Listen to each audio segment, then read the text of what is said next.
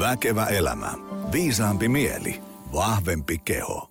No niin, hyvää uutta Väkevä elämä podcast-lähetystä, arvoisa kuulija. Ähm, kuten aikaisemmissakin jaksoissa on sanonut, niin mukava seurata käppyröitä, kun joka viikko, no oikeastaan joka päivä ilmestyy uusia seuraajia, jotka on kuunnellut Väkevä elämä podin ja ja painaa sieltä seuraa nappulaa milloin mistäkin alustasta. Tähän kuuluu siis Spotify, Supla, Apple ja Google podcasteissa nyt ainakin. Niin klikkaa sieltä seuraa nappulaa, saat aina ilmoituksen, kun tulee uusi jakso. Ja jos tuntuu, että sulla on kaveriporukassa ihmisiä, jotka vois tästä podista saada jotain ää, hyötyä itselleen, niin paina ihmeessä jakonappia ja, ja tägää meikäläinen Instagramissa tai muussa somepalvelussa, niin, niin lupaan peukuttaa. Ne, jotka on ihan uusia tyyppejä langoilla, niin Väkevä Elämä podcast on alun perin lähtenyt tällaisesta ravintoliikunta, palautuminen, terveys, hyvinvointi, juurien kautta liikkeelle, mutta sitten kun on huomannut, että tämä ihmisen elämähän on paljon muutakin kuin maitorahkaa ja kuntosalia, niin ollaan laajennettu aika paljon sitten tähän kaikkeen muuhunkin ihmisen elämän eri sektoreihin. Ja tänään meillä on jakso, johon itse asiassa Twitterissä kyselin muinoin, että kun tuntuu, että tosi monella ihmisellä on kauhea paahtaminen päällä koko ajan, aina tuntuu, että ollaan myöhässä, ei olla riittävän hyviä, täytyisi olla koko ajan enemmän, paremmin ja mieluiten vähän nopeammin. Ja, ja sehän voi olla sitten, tietysti se semmoinen ralli joillekin harvalukuiselle ihmisille sopii, mutta sitten suurimmalle osalle siitä näyttää koituvan enemmänkin tämmöistä niinku haitallista stressiä ja, ja, ja elämän mielekkyys siinä sitten ottaa vähän osumaa. Ja kun Twitterissä kysyin, niin sain ison listan ehdotuksia, jos en ihan väärin laskenut, niin meillä on äänestyksen voittaja tänään vieraana langoilla, eli Juha T. Hakala. Otko Juha vielä siellä langan toisessa päässä? Kyllä olen. Terve vaan hienoa, että saatiin tämä järjestyyn. Oli tarkoitus ottaa livenä, mutta, mutta meneehän tämä näin verkon välitykselläkin kivasti. Tota, tota, tota. Oli hauska homma siinä mielessä, että sä olit mullekin sille uusi tuttavuus, että ei soittanut heti kelloja, että, että kenestä tässä on kyse, mutta sitten kun ää, laittoi sun nimen Googleen ja ymmärsi, että täällähän on, niinku, täällähän on osaamista taustalla, niin oli, oli tota, hauska saada sut langoille.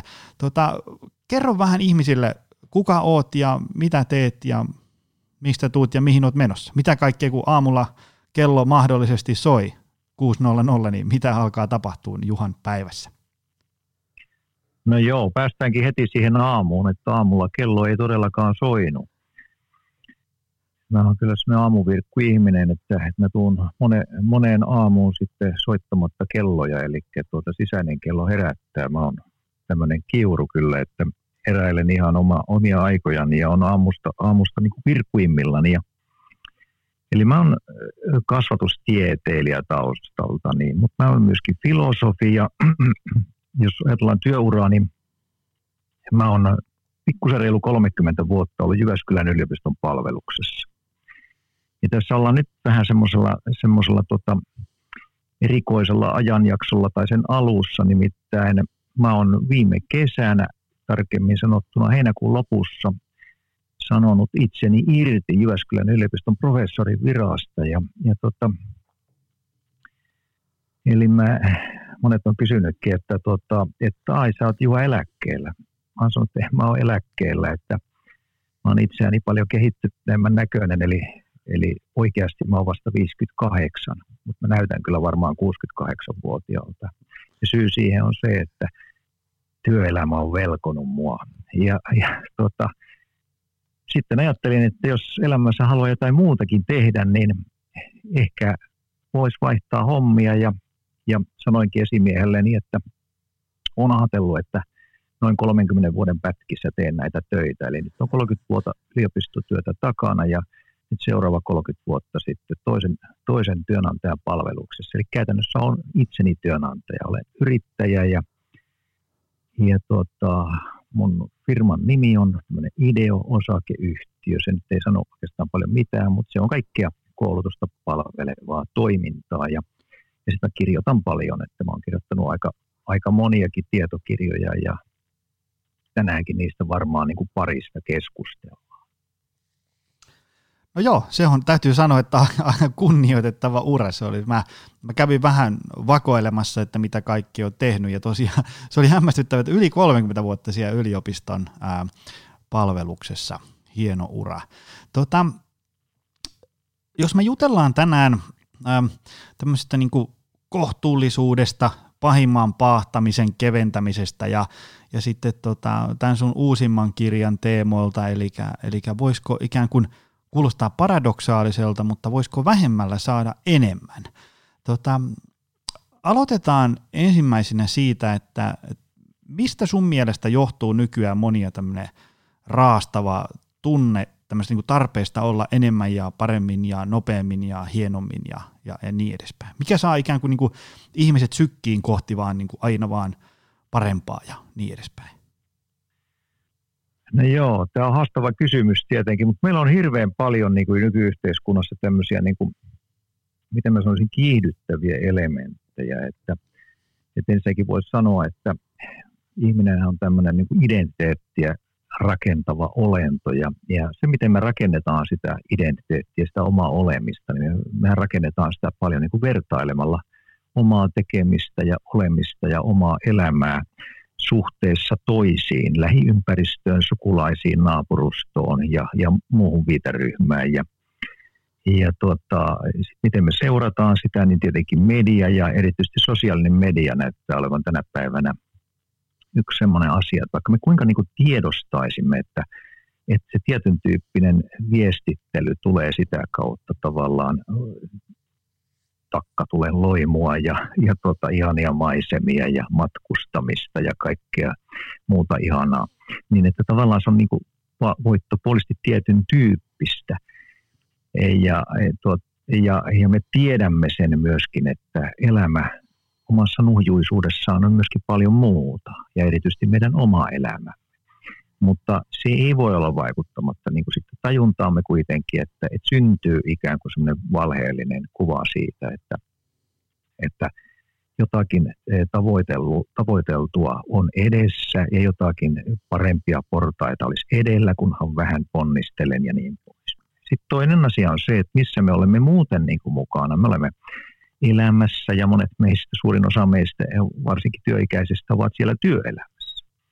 Eli esimerkiksi työelämä on muuttunut niin kuin entistä raadollisemmaksi. Onhan tästä puhuttu. Tästä on puhuttu vähintäänkin niin kuin 90-luvun alusta lähtien. Eli täällä on äärettömän pitkät juuret.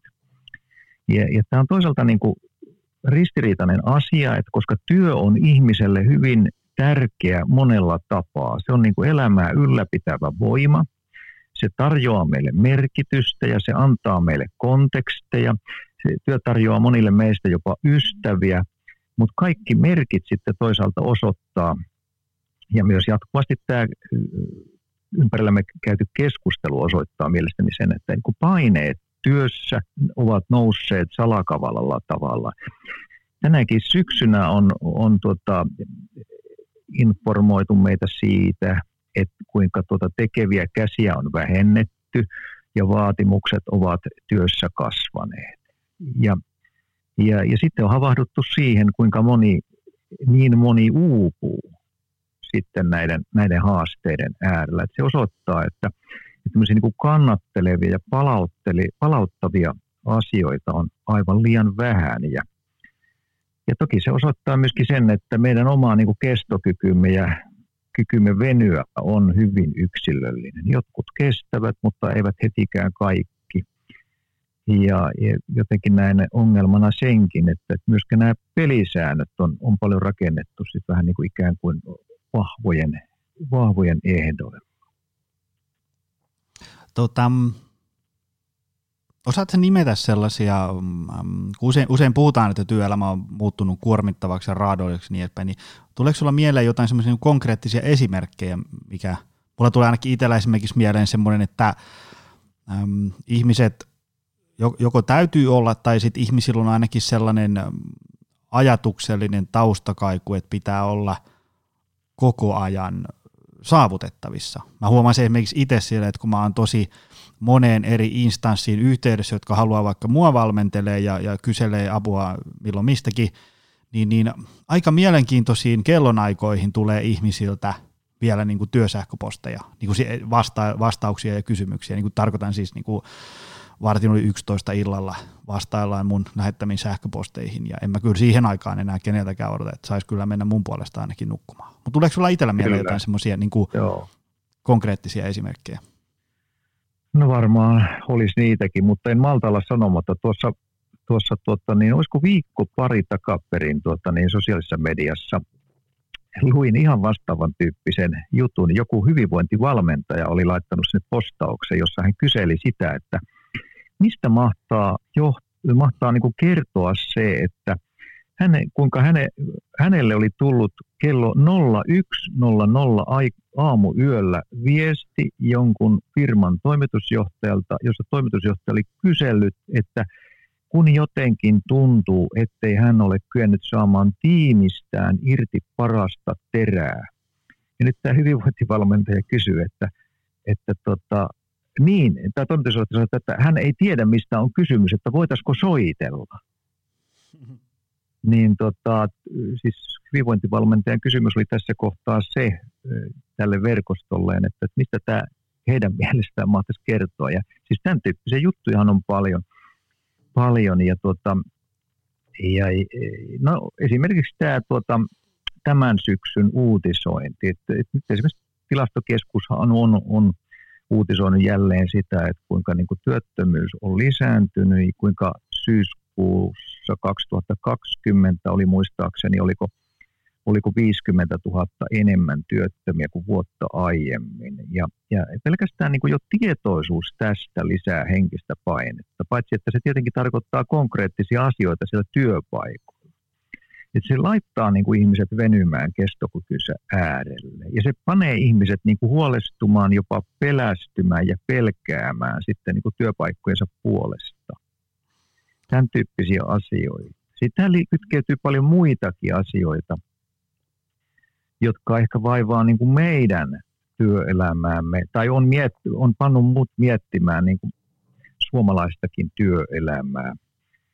Eli tota, meidän työelämä elämään ja oikeastaan elämään ylipäätään liittyy jotenkin tämmöinen niin yhteisöllisyyden ohut kuori. Että olemme lopulta aika yksin. Että tarkoittaa sitä, että jos esimerkiksi organisaatiolle antaa kaikkensa ja sitten käy niin, että uupuu tai suorastaan vakavastikin sairastuu, niin siinä helposti käy sillä tavalla, että sitä ihmistä ei enää sen jälkeen kovinkaan pitkään muisteta. Että, että muistatteko, täällä kerran oli, ja tämä tapahtui oikeasti vasta kaksi kuukautta sitten, se yksi orvokki, joka, joka sitten joutui jäämään pois. Ja, ja kylmäävää niin kuin on se, että kukaan ei muista orvokkia, joka sentään ehti olla talossa 27 pitkää vuotta. Aivan. Mulla tuli tästä muistui mieleen, se oli tämän podcastin niitä ihan ensimmäisiä jaksoja, missä mulla oli tämmöinen äm, ammattiurheilija, painonnostaja Anni Vuohi, joka, Vuohijoki, joka tosiaan niin kuin treenasi, jos en ihan väärin muista, niin luokkaa 5-16 kertaa viikossa, koska hän tähtäisi olympialaisiin. Eli, eli puhutaan niin kuin ihmisestä, joka pistää niin kuin kaikkensa peliin, jotta pärjää siinä omassa urheilulajissa. Ja mun mielestä Annikin sanoi tosi hyvin sitä, että, että jos en nyt ihan väärin muista, niin että, että, niin kuin, että painonnosto, että sille pitää antaa kaikkensa, mutta se ei saa olla sun kaikki. Ikään kuin silleen, että sitten jos joku päivä, kun se painonnosto siitä jää, niin sitten sulle ei ole niin kuin, tavallaan niin kuin sun koko identiteetti musertuu ja sulla ei ole mitään ystäviä, uraa, mitään enää taustalla, niin kuin mikä sitten kannattelee sitä arkea. Et se on kyllä, niin kuin mä, mä esimerkiksi meillä töissä on itse sanonut ihmisille, jotka, jotka niin kuin on meillä töissä, että meillä on niin kuin tietyt pelisäännöt, joihin on hyvä sitoutua, sitten meillä a- tehdään asioita näin ja näin ja näin, mutta mitään niin kuin sielua ei tarvitse myydä meidän osakeyhtiölle, että se on niin kuin tärkeä homma, että sulla on ystäviä ja vapaa-aika ja niin edespäin, eikä tarvi olla niin kuin kello ympäri tavoitettavissa suinkaan. Siinä on hyvä olla kyllä. muutakin, vaikka kuinka rakastaisi sitä omaa työtänsä. Tota, Joo, tota, tota. Sä oot kirjoittanut tämmöisen kirjan kuin Kohtuuden kirja. Mä surffasin sun omaa verkkosivua juhatehakala.com ja täällä on, täällä on hyviä kirjallisuuksia. Täällä on tylsyyden ylistys ja pakattu aika ja sitten tämä pisti silmään tämä kohtuuden kirja, näkökulmia ääriyhteiskuntaan. Tota, mä, mä selailin sitä, ja, ja sen, sen teemana, niin että kohtuus kannattaa ja kohtuuttomuus on pahasta. Muistaakseni siellä oli joku tämmöinen kohta jossain. Ää, kirjaa selailissa mulle heräsi mieleen kasa kysymyksiä. Ää, että niin kuin, mit, mitä sun mielestä on, on kohtuuttomuus? Se on varmaan niin kuin aika yksilökohtaista, mutta jos sun pitäisi jotain tiivistää filosofina kohtuuttomuudesta. Mm. Joo, kohtuuden kirja. Jos mä kerron ihan ihan tota lyhyesti sen, että mikä pani mut kirjoittamaan tämän kirjan, niin se oli, se oli tällainen ihan anekdootin omainen tapahtuma. Se oli, se oli eräs kesäinen, heinäkuinen päivä, jolloin satuin olemaan omasta eh, valtion työstäni eh, kesälomalla. Ja tota, meillä siihen aikaan tuli sitten maakuntalehti vielä, vielä tuonne tienvarren postilaatikkoon. Enää sitäkään ei tule, mutta muistan kuinka olin pannut kah- heräillyt siinä ja tota, pannut kahvit porisemaan ja ja ajattelin, että kämpäs tässä välissä kahvia odotellessa, niin hakemassa sieltä, sieltä sen aamulehden ja, ja potkin siinä porstuassa kusluikkarit jalkaa, eli sinne aamutohvelit ja, ja lähdin käveleskelemään sinne sen 50 metriä matkaa sinne tienvarren postilaatikkoon. Huomaan, kun lähestyn postilaatikkoa, että siellä toisella puolen tietä lähestyy minua niin kuin tämmöinen lenkkeilijä, hölkkääjä. Mieshenkilö, ehkä noin arviolta 45 vuoden korvissa, en kiinnittänyt häneen ensin mitään erikoista huomiota, mutta sitten kun hän tulee kohdalle, niin mä huomaan, että, että siinä oli jotain outoa. Hän hyvä, että hän sai jalkaansa sieltä asfaltin pinnasta ylös, eli se oli, se oli aika uupuneen näköistä taivallusta. Ja tuota, hänen ilmeensä oli semmoinen hölkkääjän niin kuin irvistävä ilme kyllä. Hänellä oli kaikki muut niin kuin kohdallaan, että oli semmoinen lenkkeilijän sotisopa, ihonmyötäinen puku ja juomapullo teline uumalla ja, ja sitten oli hikinauhaa, mutta hän oli aika pahan näköinen. Ja mulla tuli mieleen, että tässä on kaveri ehkä niin kuin epämukavuusalueella, tai sitten hän on liian pitkällä lenkillä, eli hänen kuntonsa ei ehkä salli ihan tällaista suoritusta. Mutta eh, okei, hän kääntyi sitten sillä sadan metrin päässä eh, 90 asteen kurvista pois näköpiiristäni ja, ja minä niin kuin unohdin tämän tapahtuman. Mutta sitten kahden päivän kuluttua siitä noin satuin olemaan autossa ja kuuntelin autoradiota, jossa puhui lääkäri. Se oli työterveyslääkäri. Tämä lääkäri loihin lausumaan jotenkin tällä tavalla, että, että hän on ruvennut ihmettelemään, että miten hänen vastaanotolleen tulee entistä enemmän ihmisiä, entistä useammin ihmisiä, jotka ovat suoraan sanottuna niin kuin suorituskykynsä rajamailla.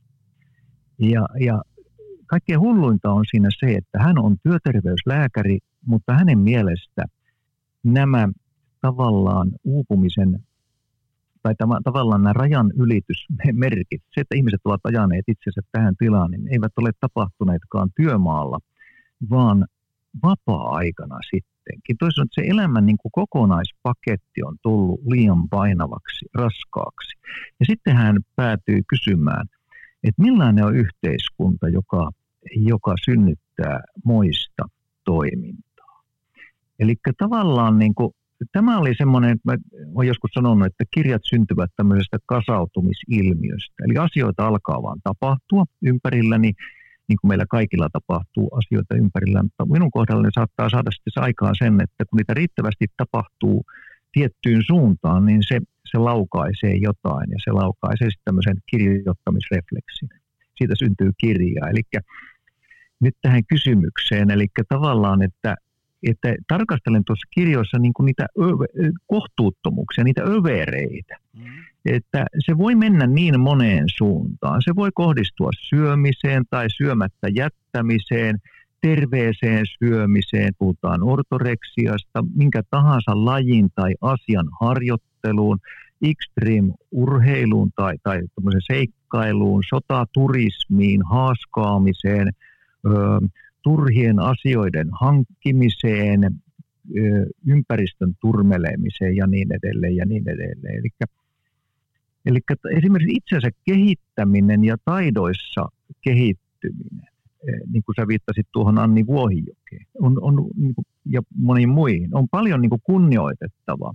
Mutta jos ja kun se niin kuin mopo alkaa keulia, eli asiasta tulee häiritsevää tai se alkaa olla vahingoista, vahingollista joko itselle tai ympäristölle, niin siihen olisi syytä niin kuin havahtua.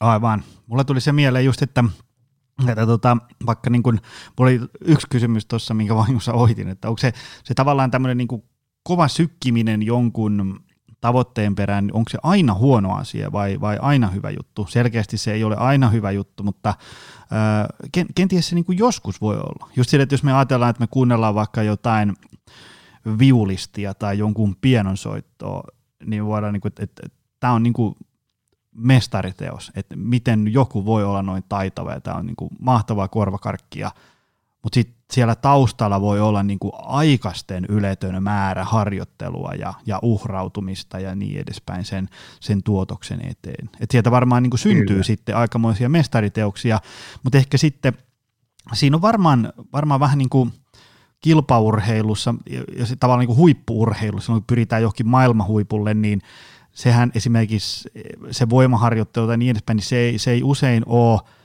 sellaista niin kuin terveysliikuntaa, että siellä, siellä ei välttämättä enää saada niin kuin terveys- ja hyvinvointivaikutuksia, mutta riskit loukkaantumiselle kasvaa. Mutta se on varmaan ehkä sitten sellainen, minkä ne ihmiset, jotka sille tiede lähtee, niin hyväksyy. Et esimerkiksi mm. vaikka niin kuin se, on muistaakseni aikaisemmin sanonut, että Kimi Räikkösenkin kannattaisi ajaa niin kuin mieluummin, mieluummin 80, ettei satu mitään, mutta sillä ei sitten pärjää formulakisoissa. Mutta sitten tavallaan kun lähtee sitten sinne niin kuin tavoittelemaan maailmanmestaruuksia, niin pitäisi sekin tehdä niin, kuin niin fiksusti kuin suinkin on, on mahdollista. Tota, miten sitten, jos joku huomaa, että, että, että kohtuuttomuus on nyt lähtenyt vähän niin kuin laukalle, niin tota, miten sitä pääsee eroon? Mikä olisi ihmisille nyt ohjeeksi? No joo, tuota, nimenomaan. Taisin tuossa jo lopettaa tuo edellisen, edellisen siihen, että, että puhuin tästä havahtumisesta. Eli havahtumalla ja pysähtymällä. Että voisiko sanoa tämmöisen niin kuin sisäisen kasvun kautta, jos kauniisti sen ilmaisisi. Että jos ajatellaan vaikka, että niin kuin, vaikka omaisuuden kartuttamista ja rahaa, niin, niin tota, esimerkiksi onnellisuuden tutkijat ovat todenneet, että jo 70-luvulla useimmissa länsimaissa, tarkoittaa myöskin Suomea tai keskistä Eurooppaa, saavutettiin sellainen niin kuin materiaalisen hyvinvoinnin taso, ettei sen ylikertynyt omaisuus enää lisännytkään niin kuin onnellisuuden kokemustamme. Eli tota, että tavallaan ongelma on siinä, että meidän aivoihin ei ole kätketty sellaista hälytysjärjestelmää, joka viestittäisi, että rauhoitu, rauhoitu hyvä ihminen, että sinulla on jo kaikkea niin kuin riittävästi. Eli kysymys on jonkinlaisesta niin kuin, niin kuin tavallaan lauma, laumakäyttäytymisestäkin, että, että, että niin helposti syntyy semmoista kapeaa käsitystä jostakin ihanteellisuudesta, vaikkapa niin kuin ihanteellisesta elämästä. Siitä tota, mä, mä itse, kun, kun te puuhastelee näiden hyvinvointiasioiden ää, parissa kaiket päivät, niin, niin yhdyn kyllä tuohon tuommoiseen havahtumiseen. Ja se, se on ehkä semmoinen, kun usein mutkin soitetaan paikalle luennoimaan ravinnosta ja, ja, ja liikun näin, ja tässä on sulle top 5 univinkkiä, niin juu, kyllä tämmöisillä konkreettisilla työkaluilla ja yksittäisillä ajatuksilla on niin kuin aikansa ja paikkaansa, ne hyödyttää. Mutta jos sä haluat tehdä semmoisen perustavanlaatuisen elämäntaparemontin, eli päästä vaikka sun semmoisista haitallisista elämäntavoista, mit, mitkä on ollut valloillaan vaikka 15 vuotta, niin kyllä se vaatii näiden äh, konkreettisten työkalujen lisäksi myös sellaista jotain tämmöistä niin kuin kognitiivista naksahdusta korvien välissä eri asentoon niin, että me vaan niin kuin ruvetaan ajatteleen eri tavalla esimerkiksi meidän niin kuin terveydestä ja hyvinvoinnista huolehtimisesta tai, tai tota, siitä, että miten me priorisoidaan asioita jatkossa, että me joudutaan nostamaan se hyvinvoinnin vaaliminen sieltä sieltä 75 sinne sijalle esimerkiksi vaikka kaksi. Ja se vaatii semmoista niin kuin havahtumista. Se, se, ja, ja semmoista, että me niin kuin, joka päivä ruvetaan vähän enemmän miettimään sitä meidän omaa hyvinvointia, miten meillä menee ja niin edespäin, kuin me ollaan tähän mennessä. Mutta se, sen, no, sen, havahtuminen, ihan totta. sen havahtumisen aikaansaaminen on aika hankalaa. Sille, ja se varmaan johtuu just jostain semmoisesta, että kun ihmiset on, on niin kiireisiä, stressiä, voimavarat vähäiset ja niin edespäin, että se, se päivä voi helposti olla semmoista survival-moodissa elämistä. Koitetaan vaan niin hoitaa asiat kuntoon, että valo palaa katossa ja, ja, ja niin edespäin. Kyllä, se on varmasti ihan totta ja totta on täsmälleen samaa mieltä. Että ei se niin, että meillä periaatteessa niin tietoa on, sitä on netti täynnä ja meillä itsellämmekin on hirveän paljon tietoa, mutta se ta- taatusti vaatii sen niin kuin pysähdyksen ja, ja tota, meillä on taipumusta nähtävästi niin kuin lähtökohtaisesti ajatella myöskin sillä tavalla, että tämä kaikki paha tai ikävä tapahtuu niin kuin muille, mutta ei mulle kuitenkaan. Et mä jotenkin niin kuin onnistun tässä luovimaan tämän kaiken sekamelskan läpi ja, ja tota, kyllä taidettiin siltikin selvitä ehjin nahoja ja sitten taas jatketaan samaan suuntaan. Eli mä joskus ajatellut, että tarvitaan nähtävästi oikein kunnon bönääri tai jokin muu niin kuin rajan ylitys, sydänkohtaus tai vähällä, vähällä piti tilanne, joka todella niin kuin säikäyttää. Että kyllä me niin kovapäisiä ollaan, ettei oikein muu tämmöiseen pysähdykseen ja havahtumiseen tahdo päteä, eikä, eikä kyllä aina sekään.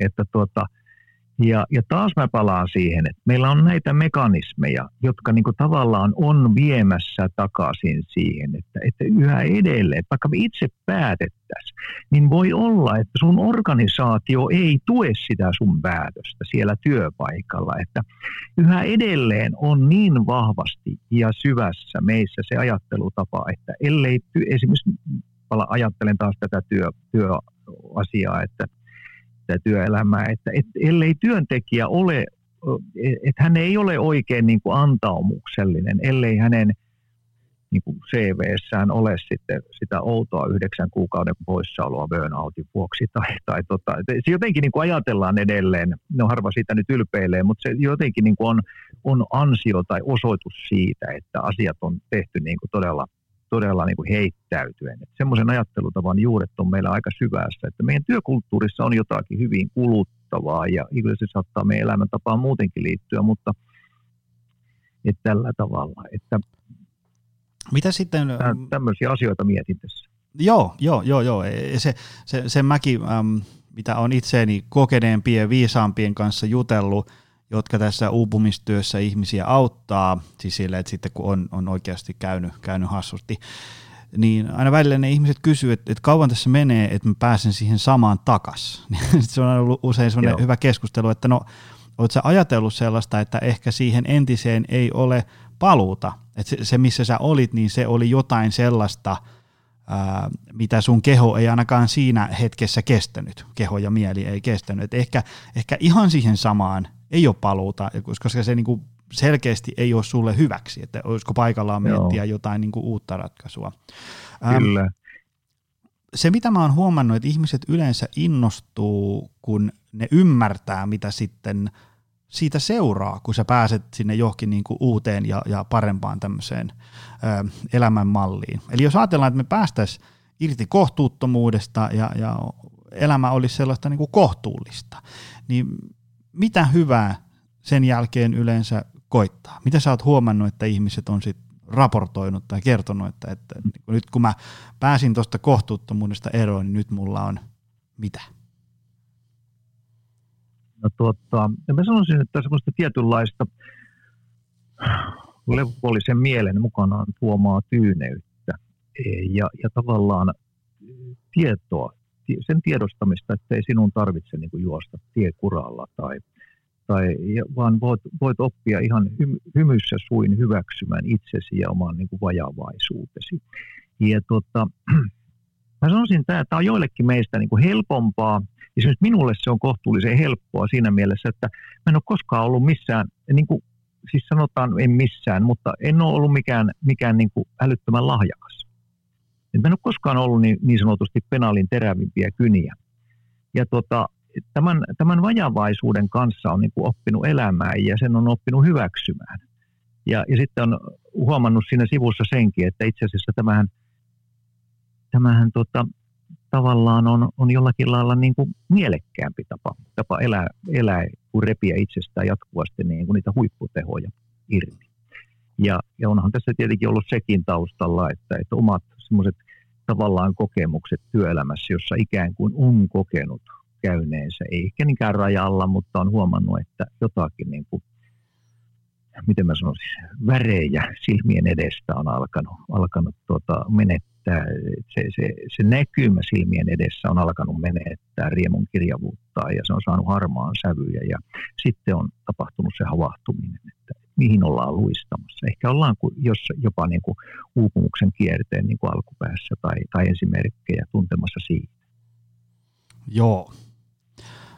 Tunnistan ittenikin semmoisesta, että kun joskus on vähän, vähän painettu laikka punaisena viikko, kuukausi tolkulla, niin, niin siitä ei ole kyllä oikein niin kuin seurannut mitään hyvää. Ja siinä, siinä oli semmoinen petollinen, että, että tota, siinä hetkessä se tuntuu, että tämä on niin kuin oikein ja kyllä mä jaksan ja vitsi mä teen hyviä asioita, mutta sitten tavallaan reilu puolen vuoden päästä, kun katsoo sen aikaisia päätöksiä ja, ja, ja mitä kaikkea sai aikaan, niin kyllä tajus, että se, se aika kohtuuttomaksi esimerkiksi venynyt työviikko, niin kyllä se ei vaan niin kuin ihmisen pää toiminut enää niin kuin se toimii silloin, kun on nukuttu hyvin ja, ja, ja muutenkin päästy vähän välillä irti työasioista ja niin edespäin. Ja se on varmaan varsinkin nykyaikana, kun moni tekee tietotyötä, niin, niin tota, tosi viheliäinen homma. Et kun sit, sit ei huomaa, että se pää vähän hidastuu. Ja sitten sä luulet olevas ikään kuin penaalin terävin kynä, mutta sä oot päässyt tylsistyyn aika pahasti. Se on totta. Ja, ja tuosta to, tuli, tuli tässä, on keskustelu jossain vaiheessa, siis tuolla ylätason politiikassa tuosta kuuden tunnin työpäivästä. Ja tota, ottamatta mitään poliittista kantaa asioihin, mutta mä jotenkin niin kuin olisin tervehtinyt periaatteessa sitä ajatusta, sillä mä olin tullut sanoneeksi omalla työpaikallani, että, että kuusi tuntia riittäisi mulle oikein hyvin, itse asiassa melkein neljä tuntia, koska mitä enemmän ikää on karttunut mittariin, sitä vähemmän pystyy saamaan itsestään niin kuin tehollisesti. Toisin sanoen, että mun työpäivän keskeisin anti, mä huomasin yliopistolla, että oli 7 ja 11 välillä. Mm-hmm. Neljä tuntia semmoista todella tehokasta työaikaa, jolloin, jolloin tämän, tämän niin kuin puolikkaan aikana pystyin vähintään 80 prosenttia siitä päivän annistani antamaan. Ja se loppupäivä oli sitten enemmän tai vähemmän tehotonta, pakollisten asioiden ja papereiden siirtelyä, eräänlaista niin kuin kuvannollisesti ristinollaan peluuta ja klemmareiden ketjuttamista. Ja, ja tota, mä olin jo kovasti niin kuin kärsimätön kello 16 hyvissä ajoin ennen kello 16 odottamaan ja se, seisoskelin selkäreppu reppu selässä siinä, siinä työhuoneeni oven edessä, että kun se sähkölukko surahtaa, niin pujahdaa siitä ulos. Hauska. Tota, mä lueskelin sun verkkosivun kuvauksesta tähän liittyen tähän kohtuuden kirjaan, niin siellä sen yksi tavoite on asettaa ihmiset pohtimaan oman elämänsä rakennusaineksia. Minkälaisista asioista sun mielestä koostuu tämmöinen hyvä elämä? Jälleen kerran tosi varmaan subjektiivinen ja, ja per yksilövaihtelua, mutta, mutta jos sun pitäisi antaa ihmisille niin kuin muutamia johtolankoja, että, että koitapas näitä ää, hyväksi todettuja asioita, niin mitä ne voisi olla? Osaatko no listata muutama? Joo, ehkä jos ajattelisi tuon nimenomaan tuon kirjan kautta, niin jotenkin ytimekkäästi ehkä voisi ajatella sillä tavalla, että hyvä elämä on niin kuin kohtuutta monessa suhteessa. Se on myös sellaisten niin kuin arvojen tuomista osaksi omaa elämää, joka ei niin kuin synnytä ristiriitaa itsessä eikä läheisissä. Että jos ajatellaan vaikka, vaikka nimenomaan tätä kirjaa, niin sen yksi viesti lukijan suuntaan on kehotus pysähtyä pohtimaan erilaisten asioiden ja, ja tekemistä riittävyyttä omassa ja lähipiirin elämässä. Että, että jos jatkuvasti esimerkiksi katseeni niin on niin kuin hamassa tulevaisuudessa ja päätän niin kuin päähän pinttymäisesti tehdä lisää sitä ja sitä ja sitä, niin, niin mi, mitä sellaista saan, että se todella kannattaa? Onko siitä luvassa rahaa? Hyvinvointia, siis aineellista hyvinvointia, kunniaa, mainetta, uraa tai asemaa, että olenko kenties jollain tavalla onnellisempi sitten, kun ne on saavutettu. Mm. Kyllähän me olemme niin kuin sen nähneet, että tavoite, e, siis isokin tavoite, sitten kun me olemme sen saavuttaneet, niin ikään kuin sillä on taipumus haalistua.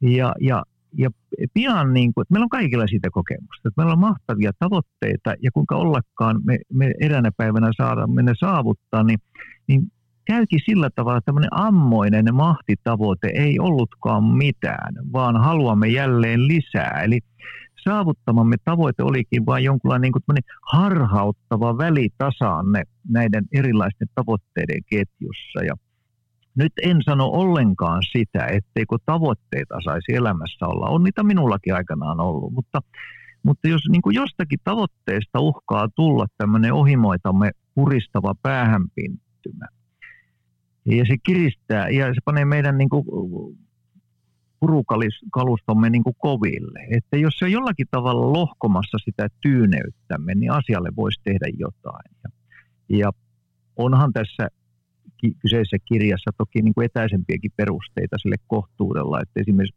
puhun siinä ihan, ihan niin kuin globaalista tasosta, että jos jatkamme vaikkapa niin kuin e, tämän elinympäristömme turmelemista tällä vauhdilla, emmekä, emmekä niin kuin havahdu, mm. riittävässä määrin, niin meillä ja meidän lapsillamme ei ole enää sitä, sitä maailmaa ja, ja niitä elämisen edellytyksiä, jotka meillä nyt ovat olleet.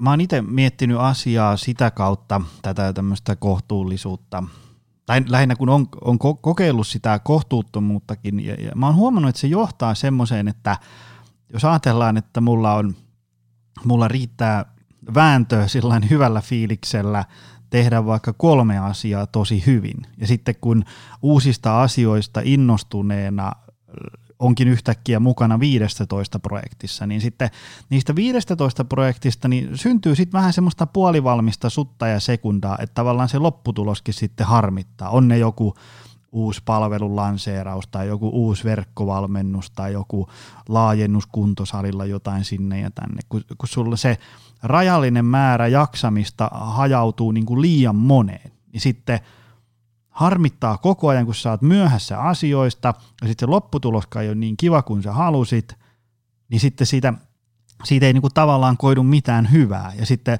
on, kun siihen on aikaisemmin, kun käytettiin termiä havahtunut, kun on havahtunut tähän, että nyt näin käy joka kerta, niin on jotenkin itsensä kanssa pystynyt tekemään semmoisen rauhan, että, että mä oon nyt tämmöinen ihminen, josta irtoaa vääntöä hoitaan kolme asiaa tosi hyvin. Ja sitten hyväksyy sen, että jos mä otan tähän neljännen, niin joku alkaa vähän rapistuun. Ja se antaa ikään kuin sellaisen semmoisen niin kuin tyyneyden sanoo ei monelle asialle. Totta kai siinä kun harmittaa yrittäjä, niin kun miettii, että no kun tostakin voisi tulla vaikka mitä, ja mitä jos tuolta saisi sit paljon niin kuin rahaa, tulevaisuus olisi turvattu ja niin edespäin.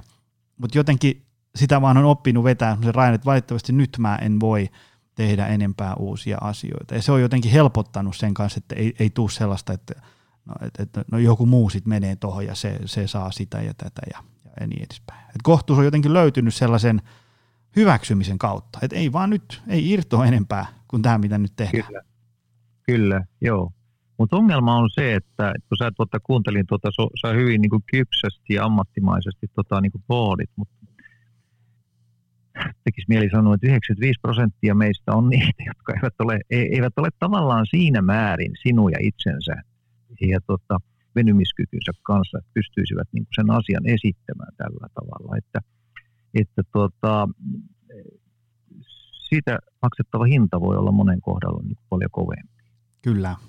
Toivottavasti moni tämän podcastin tästä inspiroituneena pysähtyy ja sitten vähän pohdiskelee asioita ja, ja havahtuu ja siitä se suunta lähtee sitten parempaan. Tota, sitten sulla on tämä ihan uunituoreen kirja, vähemmällä enemmän. Ö, alaotsikko on, että miksi pienet askeleet ovat hyvästä ja liiallinen kunnianhimo pahasta. Eikö tämä tullut niinku ihan nyt just? Me nauhoitetaan tätä siis 29. lokakuuta. Eikö tämä tullut nyt ihan just ulos? Kyllä, se on, se on noin viikko sitten. Mä oon saanut itse käsiini tuon kirjan. Joo. Tota, Tämä oli vähän samansukuinen kuin nämä, nämä aikaisemmat kirjat. Tämä oli tosi hyvä. Ähm, mä oon tämän kirjan sanoman kanssa erittäin paljon samaa mieltä. Avasitko kuitenkin kuulijalle ajatuksia siitä, että, että tota, mitä se tarkoittaa vähemmällä enemmän? Miten se on mahdollista? Kun se, se kuulostaa hyvin paradoksaaliselta lauseelta. Joo, joo. Eli tämä kirja niin kuin tavallaan on, siinä sä ihan oikeassa, on tämmöinen ajatuksellinen jatkumo tämän kohtuuden kirjan kanssa. On mulla näitä muitakin, just esimerkiksi pakattu aika sieltä noin kymmenen vuoden takaa, ja sitten siinä on välissä tullut tylsyyden ylistystä ja tämän tyyppisiä asioita, joissa on ikävystymistä pohdittu ja, ja luovuutta. Ja tuota, eli tässä, tässä viikko sitten ilmestyneessä vähemmällä enemmän kirjassa puhutaan nyt aivan erityisesti niin kuin omista tavoitteen asetteluista, että, että sen, sen lähtökohtahan on, mä siinä kirjan esipuheessa kerronkin yhdessä tutkimustiedotteessa, jo, jonka äärelle kerran pysähdyin ja, ja luin siitä, että oletko, jos olet kunnianhimoinen ja, ja tuota, tavoitteellinen ja, ja todella pystyt keskittymään näihin tavoitteisiin ja niiden asetteluihin, niin tuota, siinä lueteltiin monia tämmöisiä piirteitä tähän suuntaan, niin, niin tällaiset ihmiset ovat tutkitusti sitten myöskin niin kuin menestyviä ja he saavat rahaa ja he, he tuota, niin, e, sillä oli hirveän paljon semmoisia asioita, mitkä tavallaan jo, johtivat moniin tän, tänä aikana arvostettuihin asioihin ja, ja tämmöisen nimenomaan tämmöisen aineelliseen menestykseen myöskin. Ja, ja tota, mä kun luin sitä, niin mä luin semmoisen hieman ehkä, ei mä paha kiihtymään, mutta kasvavan kiihtymyksen vallassa kuitenkin. Ja rupesin ärsyyntymään, että onko noin. Ja sisälläni alkoi nakuttaa sitten semmoinen vastaansanoja, että ei se välttämättä tuolla tavalla ole. Eli huomaat, että jälleen oli kysymys siitä, että joku laukaisi sisässäni tarpeen kirjoittaa mm-hmm. asiasta. Ja, koska mulla oli omassa elämässä niin kuin, erityisesti työelämässäni olin törmännyt lukuisia kertoja sellaisiin tilanteisiin, että, että jonkunlainen pienten askelten toimintamalli ja jopa niin kuin rimaan madaltaminen voisi olla sittenkin niin kuin kannatettavaa. Et en sano, että se, se pätee niin kuin kaikkeen, mutta moneen. Ja, ja omalla kohdalla ei voisi väittää jopa niinkin, niinkin kovasti, että, että suorastaan valtaosaan vaikkapa työelämän haasteista pätee tämmöinen ajattelutapa. Et mä oon tehnyt mun työelämässäni oli semmoinen kausi, kymmenen vuoden pitkä kausi, jossa tein töitä graduongelmaisten opiskelijoiden kanssa. Kymmenen vuoden ajan siis ohjasin sellaisten opiskelijoiden graduja, jotka olivat olleet vuosikausia kesken. Ja mä huomasin, että, että nämä opiskelijat, mulla oli niitä satoja niitä opiskelijoita ohjattavana, parhaimmillaan 600. Että opiskelijat, jotka puhelleni hankkiutuivat, olivat nimenomaan oman kunnianhimonsa ja per, usein perfektionisminsa lamauttavia suorta, suorastaan.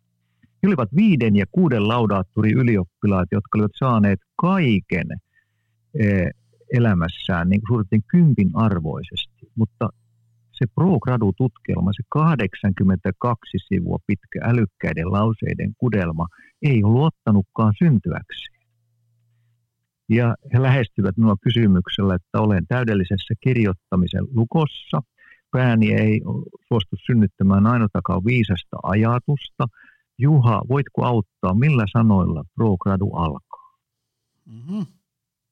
Siitä lähdettiin liikkeelle. Minä perustin tämän maisterihautomon, se oli maisterihautomo nimeltään se yksikkö, joka tuki näitä graduongelmaisia, niin minä olin perustavinani siis virheellisesti luulin, että nyt perustetaan tällaista yliopistotason erityistukiyksikkö, eli erityisopetusta yliopistotasolla. Eli jossa opiskelijat, joita ohjaan, niin ovat, ovat jollakin lailla oppimisen ongelmaisia tai vähintäänkin laiskoja tai selkärangattomia, mutta kuinka väärässä olin. Sinne alkoi kerääntyä näitä opiskelijoita, jotka olivat olleet elämässä äärimmäisen kunnianhimoisia, jotka olivat tottuneet saamaan kaiken onnistuen siinä pyrkimyksessä. Sitten jos ajatellaan, että mm, tavallaan sitä, sitä rimaa lasketaan ja sitten otetaan pieniä askeleita, niin onko ne pienet askeleet niin kuin tavallaan, että niillä saa se homman käyntiin vai mikä niiden voima on?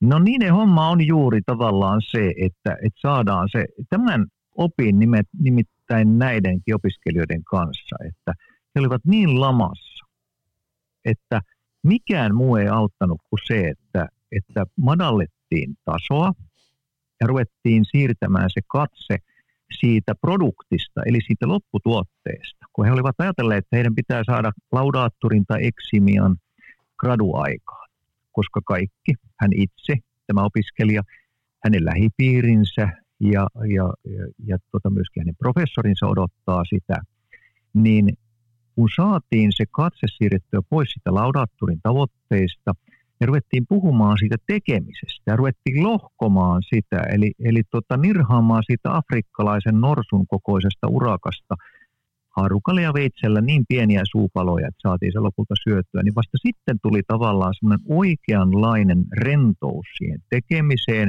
Ruvettiin puhumaan sen prosessin niin kuin, käsittelystä ja sen prosessin niin kuin hallinnasta.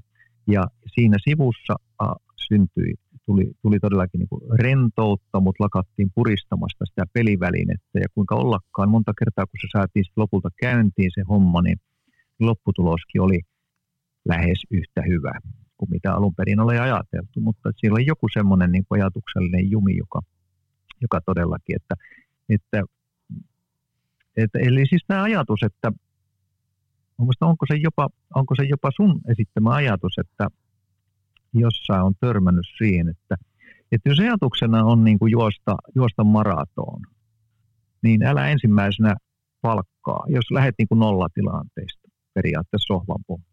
Älä ensimmäisenä palkkaa sitä personal traineria, vaan, vaan tota, koita ensimmäisenä juosta kolme tolpan väliä. Ja Yli... sitten levähdät. No juuri ja näin. Ylihuomenna, ylihuomenna ehkä neljä. niin, ja, mutta siis, se on ihan totta, ja, ja mä mietin itse usein myös tämmöistä niin viestinnällistä näkökulmasta, kun kirjoittelee somekanaviin päivät pitkät asioita, äm, ja sitten kun tietää vaikka jostain, kun käy luennoimassa tilaisuuksissa, niin sitten jos, jos heittää tiskiin vaikka liikuntasuositukset, neljä tuntia jotain liikuntaa viikossa ja 9000 askelta päivässä siihen päälle, sitten ravitsemussuositukset, neljä, viisi fiksua ateriaa päivässä ja sitten uni- ja palautumissuositukset tiskiin, niin kyllä se on niinku ihan, ihan niinku normaalia, että et siellä niinku kolme neljäsosaa väestä niinku värikatoa naamasta ja sen sijaan, että ne inspiroituisi tällaisista asioista, niin ne niinku lamaantuu, koska se kuulostaa heidän niinku nykytilanteeseensa ja – voimava, käytettävissä oleviin voimavaroihin niin, kuin niin tavallaan uskomattomalta niin kuin maalitolpalta, että ei tonne voi niin kuin ikinä päästä. Ja, Kyllä. ja, ja tota, että sitä pitää niin kuin, tavallaan, kun sitä voisi ajatella, kun niin kuin helposti voi ajatella silleen, että kun heitetään tämmöinen niin iso, niin sitten niin kuin ihmiset voimaantuu siellä kotisohvalla, että vautsi vau, niin kuin nyt mä lähden, mä räjäytän mun elämäni uusiksi. Ää, mä itse ainakin pelkään, että suurin osa ihmisistä vaan niin kuin lamaantuu sen edessä. Et, et, niin kuin, joo, että ideana kiva, mutta tietäisit tämän mun arjen, että ei, ei ole mitään toivoa päästä ikinä mm. tollaiseen. Vaikka Joo. todellisuudessa, kun lähtee pienillä askeleilla eteenpäin, niin moni voisi olla siellä vaikka puolen vuoden, vuoden päästä, mikä on sitten loppupeleissä ihmisen elämässä aika lyhyt aika. Kyllä, se on ihan totta. Ja, ja palatakseni noihin opiskelijoihin, niin se oli tosi, tosiaankin juuri tällä tavalla, että, että opiskelijat oli jo niin tavallaan etällä siitä, sen, niistä akateemisista asioista, mitä olisi vaadittu ja osata, mitä olisi pitänyt osata selviytyäkseen siitä graduusta, että keskusteltiin siis tällaisesta, että mä kysyin, saatoin kysyä, että onko sulla uude, uudella kotipaikkakunnalla kirjasto? Vastaus tuli, että öö, no, tietääkseni on. Et sulla ei tietenkään ole kirjastokorttia. No ei ole, kun en ole käynyt. Voisiko ajatella, että sä menisit käymään tänään iltapäivällä siellä kirjastossa ja koettaisit hankkia itsellesi niin kirjastokortin? Okei. Okay. Ja jos sä oot saanut hankittua sen kirjastokortin, niin tuu kotiin ja levähdä. Ja, ja huomenna sitten, seuraavana päivänä otetaan taas keskustelua, että onko sulla se kirjastokortti. Nyt mulla on, mä kävin eilen hakea. Okei, no voitaisiko nyt käyttää, kokeilla käyttää sitä kirjastokorttia, että sä menisit sinne samaan kirjastoon ja lainaisit ihan minkä tahansa kirjan. Se saa olla lasten kirja tai ei se tarvitse liittyä millään tavalla siihen graduun tai niihin tekemisiin. Et käy lainaa yksi kirja ja kokeile, toimiiko se. Tuu kotiin ja leväät. Kuulostaa Siitä hyvältä. ruvettiin sitten askelta pideltämään. Tota, mulla oli vielä kolmaskin kysymys tähän kirjaan liittyen, eli, eli niin kuin, liiallinen kunniahimo on pahasta. Miksi? Onko se just sen takia, että se, se niin kuin, sä tavallaan niin kuin lamaannut sen vuoren edessä, mikä sulla on siinä, niin kuin, minkä sä oot esimerkiksi itse kasannut siihen sun nenän eteen? Joo, Joo, ehkä me puhuttiin tosiaan, joo, kyllä, että tavallaan niin kuin, si, siinä voi olla just, me puhuttiin tästä asiasta, mutta mä voisin ottaa vielä tähän siihen tavallaan, että tämmöiset yli, ylimitoitetut tavoitteet voivat niin kuin ainoina olla pahaksi meille, mutta, mutta ne ei välttämättä ole pelkästään meille, vaan ne voi niin kuin suuressa mittakaavassa rapauttaa vaikka koko niin kuin yhteiskuntaa. Että ajatellaan tämmöinen tilanne, missä nyt ollaan, nyt poikkeusaikana. Et, jatkuvasti, joka päivä puhutaan siitä, kuinka korona uhkaa yrityksiä, firmat on henkitoreissaan, kunnat on henkitoreissaan, valtio on, kaikki on, työttömyys on kasvussa – työ ei kuitenkaan ole niin kuin vähentynyt, vaan päinvastoin lisääntynyt, tekeviä käsiä on vähemmän. Mitä me olemme tehneet? Me olemme niin kuin alkaneet vaatia niin kuin resilienssiä työpaikoilla. Me olemme alkaneet puhumaan me hyvinvointivalmentajat siitä, kuinka pitäisi olla resilienssiä ja, ja tuota joustavuutta, uusia näkökulmia, että me voisimme venyä, venymiskykyä kolme viikkoa sitten olin, olin Työterveysfoorum 2020 nimisessä tilaisuudessa siellä Espoon Keilaniemessä ja siellä puhuttiin pikkusen ennen minua käytti lääkäri puheenvuoro siitä, kuinka hän, hän niin kuin nosti sen esille, että, että masennus on voimakkaasti lisääntynyt ja ylipäätään mielenterveyshäiriö, mieliala ongelmat ja tämän, tämän tyyppiset. Ja että, että se on, se on nyt no, ensimmäistä kertaa noussut sairauspoissaoloissa niin kuin ohi onko se liikuntukielin-sairauksia ja tämän tyyppistä. Että, ja se niin kuin pysäytti, pysäytti mut, että, tuota, että, että minusta tämäkin oli jollakin lailla niin kuin, jopa niin kuin, tai heti rupesi soittamaan kelloja sisällä, niin että tämäkin liittyy tähän tavallaan tämmöiseen niin kuin jatkuvaan niin kuin uusien ja entistä ylevämpien ja, ja korkeammalle asetettujen tavoitteiden niin kuin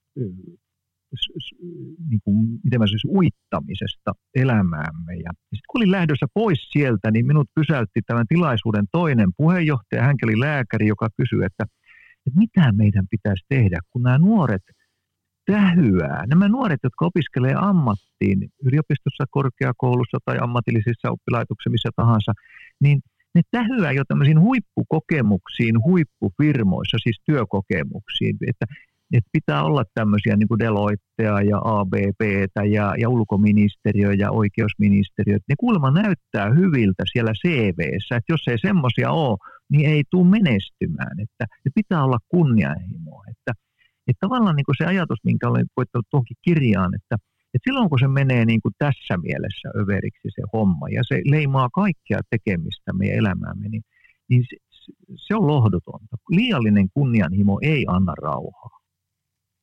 Hyvin sanottu. Ää, tota, sulla oli tämä toinenkin, tai, tai kolmas. Sä oot neljä kirjaa kirjoittanut. Ainakin nämä, nämä mitä täällä kotisivulla listataan. Näissä. Joo, joo näin, tämän tyyppisiä kirjoja joo. Että mä kaikki on kirjoittanut varmaan niin kuin lähemmäs 20 kirjaa, mutta okay. nämä, nämä viimeiset on todella, no todella niin kuin liittyy, liittyy tämän tyyppiseen tematiikkaan. Täällä on tämä tämmöinen pakattu aika, kiireen imusta hallittuun hidasteluun sytyn tästä. Kerro, mitä on kiireen imusta, sen varmaan jokainen tietää, mitä se tarkoittaa, mutta mitä on hallittu hidastelu? No tavallaan se, se liittyy tähän, tähän. Mä olen kirjoittanut myöskin semmoisen kirjan kuin Luova laiskuus. Joo. Eli tavallaan mä, ja, ja siihen liittyy tämä, tämä tylsyyden ylistyskirjakin tavallaan se, että, että, että meidän niin elämäntapa on muuttunut semmoiseksi, että meiltä on, me, siitä on niin kuin ulos mitattu tämmöinen niin kuin pysähtely ja ootastelu ja niin kuin jotkut vanhat ihmiset sanoivat, että kannon nokassa istuskelu. Että, että meillä ei kerta kaikkiaan ole niin kuin enää, enää niin kuin semmoista puumailurauhaa ja, ja, tota, ja eli tämä pakattu aika, kryptinen nimi viittaa siihen ja omiin kokemuksiini yliopistossa – Mä olin, tämä liittyy noin vuoteen 2010, eli kymmenen vuoden takaiseen aikaan suomalaisessa yliopistossa, jolloin toteutettiin tämmöinen yliopistolainsäädännön uudistus. Se koski kaikkia yliopistoja ja minä olin aika vastikään tullut hoitamaan professorin virkaa. Ja, ja kuten sanottu, koska en ole niitä penaalin terävimpiä kyniä ollut koskaan, niin mulla oli ihan niin kuin kylliksi haltuun ottamista tässä professorin tehtävässä. Ja sitten tuli tämä yliopistolainsäädännön uudistus, ja siihen ei ollut pelkästään uudistus, joka ohjataan ylhäältä, vaan sitä uudistusta tukemaan perustettiin erilaisia kehittämistyöryhmiä, laatuprojekteja ja, ja työrukkasia, joihin kaikkiin kutsuttiin yliopiston väkeä. Ja huoma, kuinka ollakaan muutaman viikon sisällä huomasin tulleeni kihlatuksi useampaan ryhmään jäseneksi, muutamaan jopa ihan kokoon kutsujaksi, jolloin oli niin kuin velvollinen raportoimaan ryhmän työn tuloksista. Näin kävi sillä tavalla, että jossain vaiheessa huomasin, tuossa jo aiemmin viittasin siihen, kuinka e, elämän värit silmieni edessä rupesivat niin kuin haalistumaan ja sinne alkoi tulla harmaan sävyjä. Toisin sanoen hallinnan tunne työstä alkoi mennä. Ja hallinnan tunteestahan sanoo työn hyvinvoinnin tutkijat, että sen voi menettää kahdella tavalla.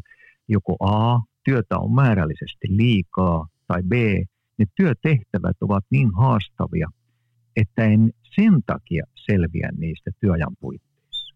Ja niin jälkikäteen, kun jouduin sitten omaa kohtaloa niin, niin kuin tuumaamaan, niin huomasin, että sekä A että B oli omalla kohdallani olleet voimassa. Työtä oli ollut liikaa minulle ja minun kyvyilleni, ja, ja se oli ollut sitä paitsi niin haastavaa, että meidän millään siitä selvitä.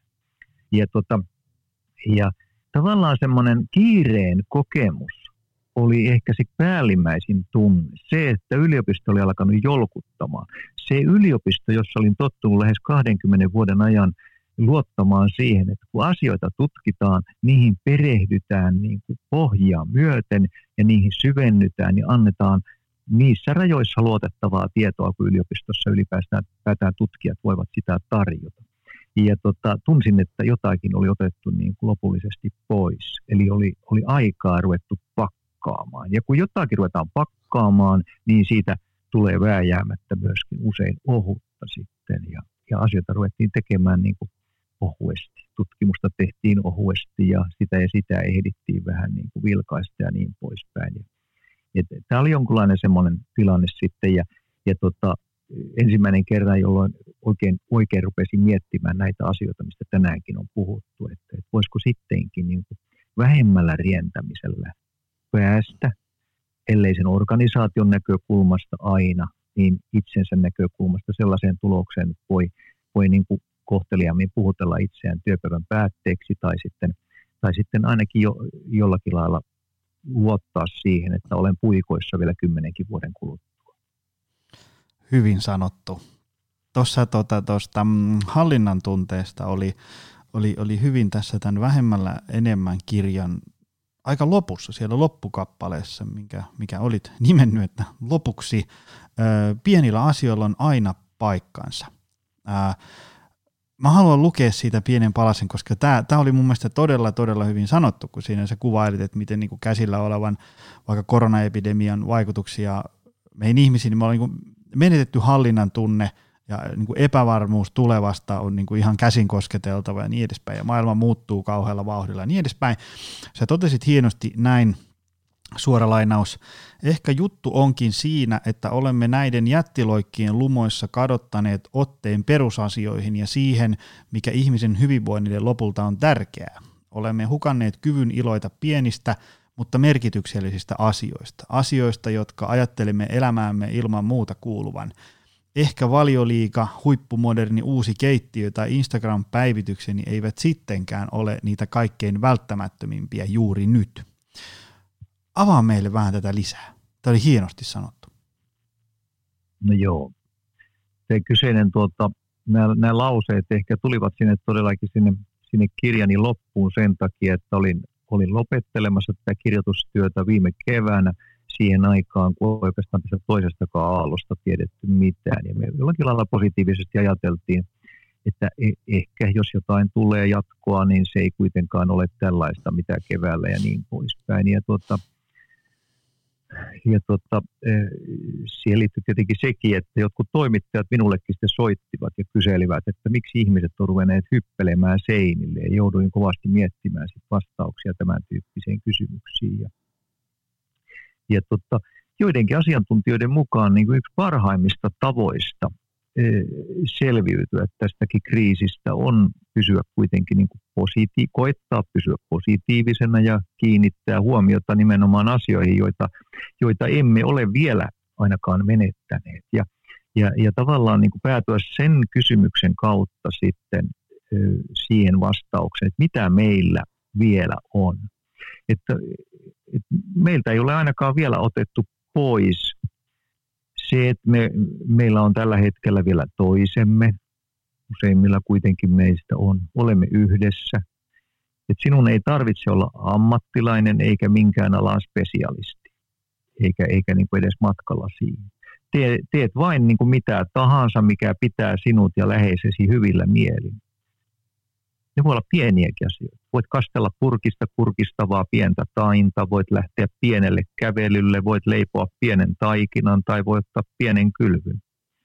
Et voit pitää, pitää tuota vaikka sitä läheistäsi kädestä tai ottaa hänet syliisi. Että tuota, niin kuin mä kierryin siinä ajatuksen, että tähän meillä ei ole ollut ehkä moneen vuoteen aikaa, mutta nyt on. Voidaan aloittaa jo tänään, vaikka heti että tässä kirjassa taisin kirjoittaa niinkin, että tässä mielessä jokin tällainen kuin korona tuli niin kuin tarpeeseen, mutta mun pitää heti kirjehtiä sanoa, että, että ei saa ymmärtää väärin. En todellakaan ole toivonut tätä, mm-hmm. mutta, mutta se kuitenkin on ilmiselvästi, niin kuin, mulla on semmoinen olo kuitenkin ja haluan uskoa, että se on pakottanut meitä, meitä niin kuin ottamaan tämmöisiä toisenlaisia, ehkä hyvinkin niin kuin tarpeellisia näkökulmia asioihin, jotka olemme ajatelleet, että ne on olleet niin päivänselvyyksiä. Kyllä.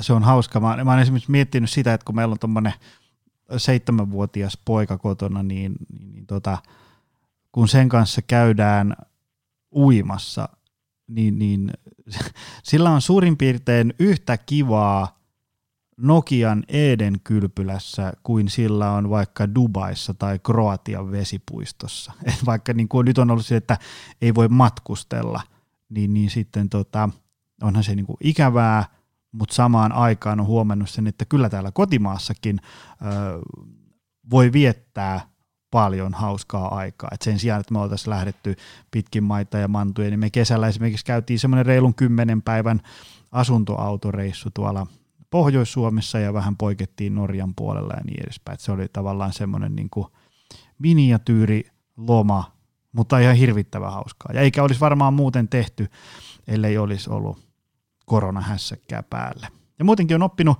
sille nauttia. Mulla on itselläkin paha tapa tilailla kauheasti kirjoja, mutta mä en ehdi lukea niitä. Nyt on ollut aikaa lukea kirjoja esimerkiksi paljon. Tämä on niin tämmöisistä niin arjen pienistä asioista oppinut nauttiin eri tavalla – kuin aikaisemmin. Kyllä, kyllä. Tota, jos me nyt vedettäisiin lähetystä nippuun ja ajatellaan, että vielä summattaisiin, että mitä ihmisten tuolla langan päässä, ähm, jotka kärsii jonkinlaista kohtuuttomuuden tämmöisestä eetoksesta ja, ja, ja tota, että on pikkusen pahdettu meneen viikkoja, kuukausia, kenties vuosia liian kovaa, niin, niin, niin millä sieltä pääsee? Kohtuuden, kohtuuden äärelle? Mm, joo. Tota, tietenkin tähän voisi vois rykäistä monenlaista, mutta, mutta yksi on ehkä tämä, mistä me ollaan puhuttukin, mutta sen ikään kuin, ikään kuin tota alleviivaamiseksi vielä sanon, että et pysähdy ja, ja arvioi asennettasi omaan elämääsi ja, ja työelämään. Et siinä voi olla kriittinen niin kuin paikka. Oletko kenties armoton itseäsi kohtaan? Puristatko väärällä tavalla mailaa? Pystytkö lainkaan rentoutumaan? Eli ihan tämmöistä asennetason kriittistä analyysiä omassa arjessa. Toinen asia muuten, josta emme ole keskustelleet, mutta jota olen aika paljon miettinyt viime aikoina, se on se, että meitä on opetettu perinteisesti kehittämään heikkouksiamme. Eli tarkoitan siis tämmöistä ajattelutapaa, että meillä on heikkouksia ja meillä on vahvuuksia kaikilla meillä. Ja nyt kehotus kuuluu, että kehitä heikkouksia, mene epämukavuusalueelle. Ja minä olen alkanut ajattelemaan sillä tavalla, että, että, että itse asiassa tässä ei ole hirveästi järkeä, että tällainen kohdistaa niin kuin tapa, tapa niin kuin kohdistaa tarmoa on hyvin epätaloudellista. Miksi kehittää heikkouksia jatkuvasti pyrkiä olemaan niin kuin epämukavuusalueella? Et mihin tällä perimmältään niin kuin tähdätään? Eikö päinvastoin pitäisi pyrkiä kehittämään edelleen niitä vahvuuksia ne toimimaan omalla mukavuusalueella? Et se on paljon tehokkaampaakin. Esimerkiksi minulla on monta, monta heikkoutta, tosi paljon, mutta muutama vahvuus on ja, ja kaikilla meillä on näin että rakenne, rakenna esimerkiksi työelämän tekemisesi näiden muutaman vahvuuden varaa ja luota siihen, että teidän tiimistä siellä työpaikalla, se on niin kuin jalkapallon joukkue, sieltä löytyy niitä pelaajia. Että, että sitä toisenlaista osaamista löytyy, mitä sinulla ei tähän hätään ole. Ja, ja se on myöskin sitä, mitä koht, konkreettisinta oman elämän kohtuullistamista. Jos tämän siirron pystyt tekemään, niin siirrät paljon semmoista aiheetonta painolastia omilta hartioilta. Saat vieläpä tehdä niin kuin rakastamisia asioita. Sitten kolmas asia voisi olla se, että, että et tuota, ynnäät niitä tekemättömiä töitä ja alat oikein todella arvioida niiden vaatimaa laatutasoa. Et väitän, ettei hetikään kaikista pitäisi selvitä niin kuin kympin arvoisesti. Tämä, tämä edellyttää nyt niin kuin voimakasta priorisointia. Ja tuota, neljäs voisi olla itse asiassa sen, minkä mä haluaisin sanoa, mistä me itse asiassa puhuttiinkin jo, että, että tuota, mikä varmaan oli, oli sinulta lainattu ohje, että tee jotakin hyvin vähän. Et jos ajatuksesi alkaa kuntoilla, niin älä palkkaa sitä personal traineria. Eli tuota, siinä, siinä asiassa – pienet askeleet on todella niin kuin hyviä ja tärkeitä ja, ja ne, ne vie eteenpäin ja ne pitää hymyn huulillasi. Aika hieno tiivistys ja muutenkin tosi mainio tunnin setti. Hei tota, mistä ihmiset voi äh, lukea susta enemmän, tutustua sun ajatuksiin? Koska mä oon ihan varma, että tuolla nyt iso kanssa ihmisiä, jotka haluaa äh, tutustua sun tuotoksiin. Joo. Tota, no ensinnäkin ne sivut, missä säkin olit käynyt katsomassa, juhathakala.com. Sieltä löytyy ainakin, ainakin noita kirjoja kerättynä, ei ehkä ihan kaikkia, mutta sieltä löytyy, sieltä saattaa löytyä jotain klippejä, radiohaastattelupätkiä tai jotain muuta niihin liittyen. Sitten nämä kirjat, joita, joita saa, mä aina sanon, että kirjojani löytyy hyvin varustetuista kirjastoista. On kirjaston suuri ystävä itse ja, ja, ja tota, sillä tavalla näin. Ja sosiaalisessa mediassa mä olen aika, aika rajoitetusti. Tämä liittyy myöskin tähän kohtuullistamiseen. Esimerkiksi sellaisia asioita kuin Twitter ja Facebook, niin en, en omaa tunnuksia, mutta LinkedInissä on kohtuullisen niin kuin tuota, aktiivisesti mukaan. Hienoa. Se on muuten sanottava, se on sanottava näistä sun kirjoista, että sen lisäksi, että näissä on hyvää asiaa, niin nämä on tosi viihdyttävästi kirjoitettu. Nämä on mukavaa luettavaa. Suosittelen lämpimästi kaikille. Tota, kiitos Juha tästä miljoonasti. Tämä oli, tämä oli tuota, erinomainen oli, oli, tuota, oli kohtuullinen keskustelu. Hyvä, kiitoksia.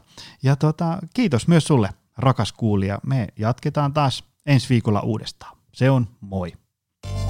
Tutustu lisää aiheeseen optimalperformance.fi ja opcenteri.fi.